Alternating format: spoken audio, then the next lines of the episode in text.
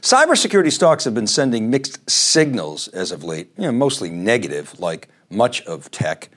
But some, such as Palo Alto Networks, despite a tough go of it recently, have held up better than most tech names. Others, like CrowdStrike, had been outperforming broader tech in March, but then flipped in May. Okta's performance was pretty much tracking along with CrowdStrike for most of the past several months, a little bit below, but then the Okta hack changed the trajectory of that name. Zscaler has crossed the critical billion dollar ARR revenue uh, milestone and now sees a path to $5 billion in revenue, but the company's stock fell sharply after its last earnings report and has been on a downtrend since last November. Meanwhile, CyberArk's recent beat and raise was encouraging, and the stock acted well after its last res- report. Security remains the number one initiative priority amongst IT organizations, and the spending momentum for many high flying cyber names remains strong. So, what gives in cybersecurity? Hello, and welcome to this week's Wikibon Cube Insights, powered by ETR. In this breaking analysis, we focus on security and will update you on the latest data from ETR to try to make sense out of the market and read into what this all means in both the near and long term for some of our favorite names in cyber. First, the news. You know, there's always something happening in security news cycles. The big recent news is new President Rodrigo Chaves declared a national emergency in Costa Rica due to the preponderance of Russian cyber attacks on the country's critical infrastructure. Such measures are normally reserved for natural disasters like earthquakes, but this move speaks to the nature of today's cyber threats. Of no surprise is mo- modern superpower warfare, even for a depleted power like Russia, almost certainly involves cyber warfare, as we continue to see in Ukraine. Privately held Arctic Wolf Networks hired Dustin Williams as its new CFO. Williams has taken three companies to IPO, including Nutanix in 2016, 16, a very successful IPO for that company. Whether AWN chooses to pull the trigger this year or will wait until markets are less choppy obviously remains to be seen, but it's a pretty clear sign the company is headed to IPO at some point. Now, a big point of discussion this week at Red Hat Summit in Boston and the prior week at Dell Technologies World was security. In the case of Red Hat, securing the digital supply chain uh, was the main theme, and from Dell, building many security features into its storage arrays and cyber resilience services into its as a service offering called Apex. And we're seeing a trend where buyers want to reduce the number of bespoke tools they use if they, in fact, can. Here's IDC's Jim Mercer sharing data from a recent survey they conducted on the topic. Play the clip. Interestingly, we did a. Um, did a survey, I think around last August or something, and one of the questions was around um, you know, where do you want your security, right? Where do you want to get your, your DevSecOps security from? Do you want to get it from individual vendors, right? Or do you want to get it from like, you know, your platforms that you're using and deploying Great containers question. in Kubernetes? What would they say? The majority of them they're they're hoping they can get it built into the platform. Yeah. That's that's really what they want. They yeah. they want it. Now, whether that's actually achievable is debatable because you have so much innovation and investment going on from the likes of startups, and for instance, Lacework or or Snyk, and security companies that are tr- you see them trying to build platforms. You've got CrowdStrike, Okta, Zscaler, and many others trying to build security platforms and put it all under their umbrella. Now, the last point we'll hit here is there was a lot of buzz in the news about Okta. The reaction to what was a relatively benign hack was pretty severe and probably overblown. But Okta's stock is paying the price of what is generally considered a blown communications plan versus a technical failure. Remember, identity is not an easy thing to rip and replace, and Okta remains a best of breed player and leader in the space. So we're going to look at some ETR data later in this segment to try and make sense of the recent action in the market and certain names. Speaking of which, let's take a look at how some of the names in cybersecurity have fared relative to some of the indices and relative indicators that we like to look at. Here's a Google Finance comparison for a number of stocks and names in the in the bottom there you can see we plot the hack ETF which tracks security stocks. This is a year-to-date view. Uh, and so we don't show it here, but the tech-heavy NASDAQ is off around 26% year-to-date, whereas the cyber ETF that we're showing is down 18%. Okay, so cyber holding up a little bit better than broader tech, as we've reported earlier, was actually much better and still seems to be a gap there. But the data are mixed. You can see Okta is way off relative to its peers. That's a combination of the breach that we talked about, but also the run up in the stock since COVID. CrowdStrike was actually faring better, but broke this month. We'll see how its upcoming earnings announcements are received when it announces on June 2nd after the close. Palo Alto in the light blue has done better than most and until recently was holding up quite well. And of course, SailPoint is another identity specialist. It's kind of off the charts here because it's going private with the acquisition by Thoma Bravo at nearly $7 billion. So you see some mixed signals in cyber these past several months and weeks. And so we're trying to understand what that all means. So let's take a look at the survey data and see how spending momentum is holding up. As as we've reported, IT spending forecasts at the macro level, they've come off their 8% highs from the end of the year, the ETR's December survey. But robust tech spending is still there. It's expected at you know, nearly 7%, and this is amongst 1,200 ETR respondents. Here's a picture from the ETR survey of the cyber, cybersecurity landscape. That y axis, that's net score or a measure of spending momentum. And that horizontal axis is, is overlap. We used to talk about it as uh, market share, which is a measure of pervasiveness in the data set.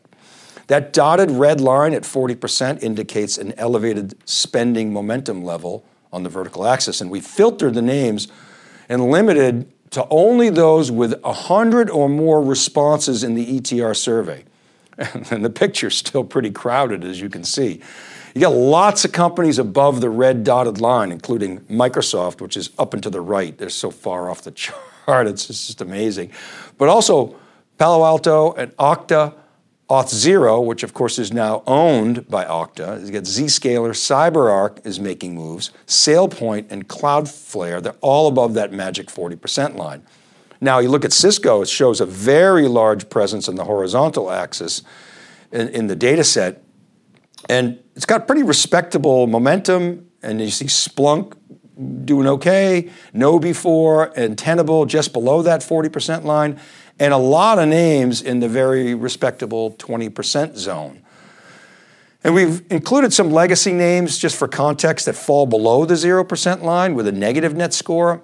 And, and that means a larger proportion, that negative net score means a larger proportion of the customers, their customers in the survey are spending less than those that are spending more.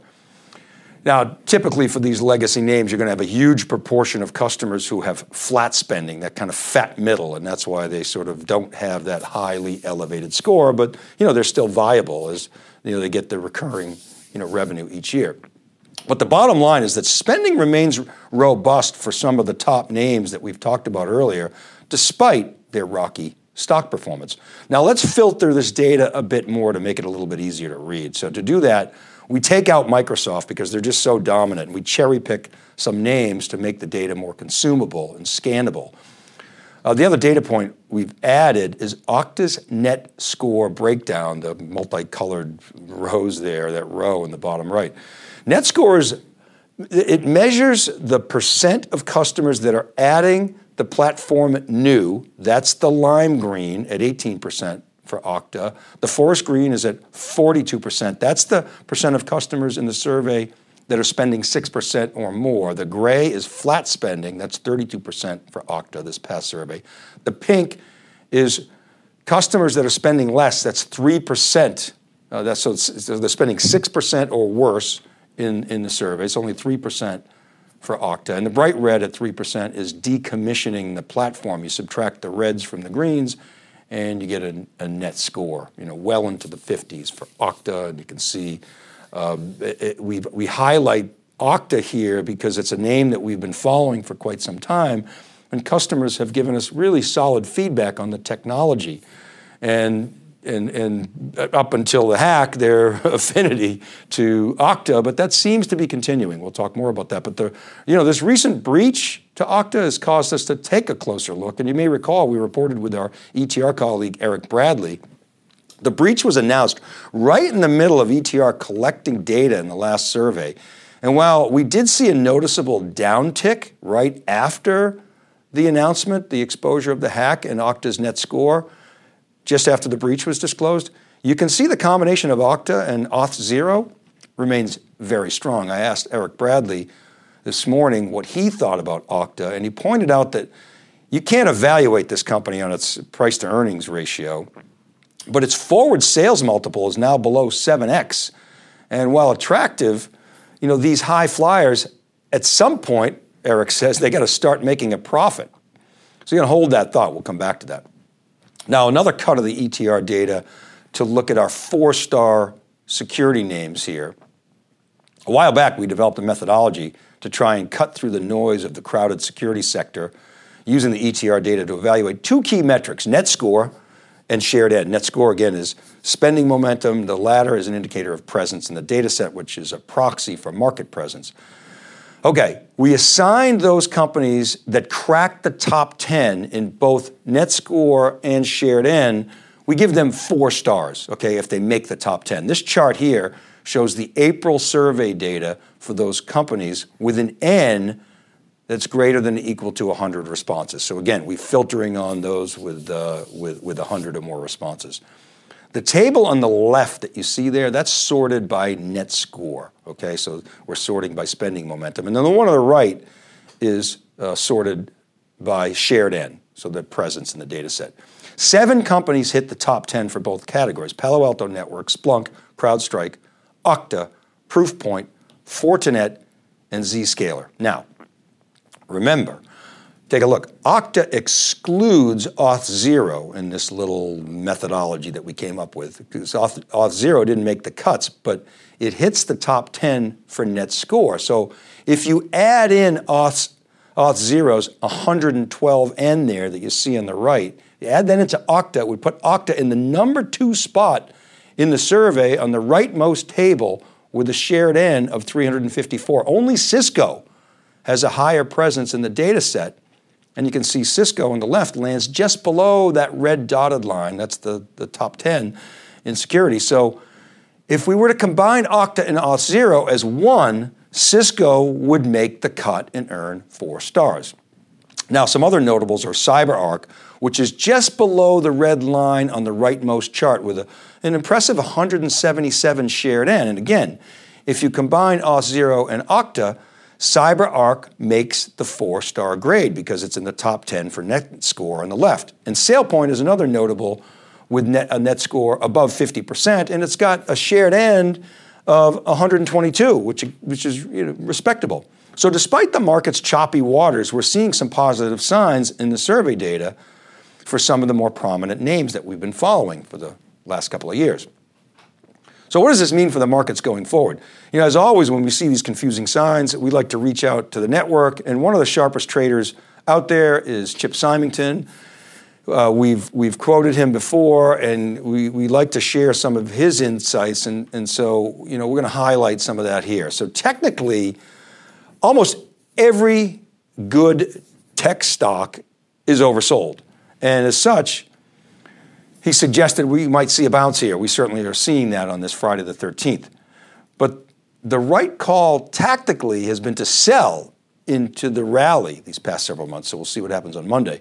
The key issue with a name like Okta and some other momentum names like CrowdStrike and Zscaler is that when money comes back into tech, it's likely going to go to the, the FANG stocks, the Facebook, Apple, Amazon, Netflix, Google, and of course, you, know, you put Microsoft in there as well. And we'll see about Amazon, by the way. It's kind of out of favor right now as everyone's focused on the retail side of the business. And meanwhile, its cloud business is booming, and that's where all the profit is. We think that should be the real focus for, for Amazon. But the point is, for these momentum names in cybersecurity that don't make money, they face real headwinds as growth is slowing overall and interest rates rise. That makes the net present value of these investments much less attractive. We've talked about that before. But longer term, We agree with Chip Symington that these are excellent companies and they will weather the storm, and we think they're going to lead their respective markets. And in cyber, you're going to, I, I, we would expect continued M&A activity, which could act as a booster shot in the arms of these names. Now, in 2019, we saw the ETR data. It pointed to CrowdStrike, Zscaler, Okta, and others in the security space, some of those names that really looked to us like they were moving forward, and the pandemic just created a surge in these names. And admittedly, they got out over their skis. But the data suggests that these leading companies have continued momentum and the potential for staying power. Unlike the SolarWinds hack, it seems, at this point anyway, that Okta will recover in the market uh, for the reasons that we cited. Investors, you know, they might stay away for some time, but longer term, there's a shift in CISO security strategies that appear to be permanent. They're really valuing cloud-based modern platforms, and likely to, these platforms will likely continue to gain share and carry their momentum forward. Okay, that's it for now. Thanks to Stephanie Chan, who helps with the background research and with social, Kristen Martin and Cheryl Knight help get the word out and do some great work as well. Alex Myerson is on production and handles all of our podcasts. Alex, thank you. And Rob Hof is our editor in chief at SiliconANGLE. Remember, all these episodes, they're available as podcasts. You can pop in the headphones and, and listen. Just search Breaking Analysis Podcast. I publish each week on wikibon.com and siliconangle.com. Don't forget to check out etr.ai. Best in the business for real customer data. data. It's an awesome platform. You can reach me at david.vellante at siliconangle.com or at dvellante. You can comment on our LinkedIn posts. This is Dave Vellante for theCUBE Insights powered by ETR. Thanks for watching, and we'll see you next time.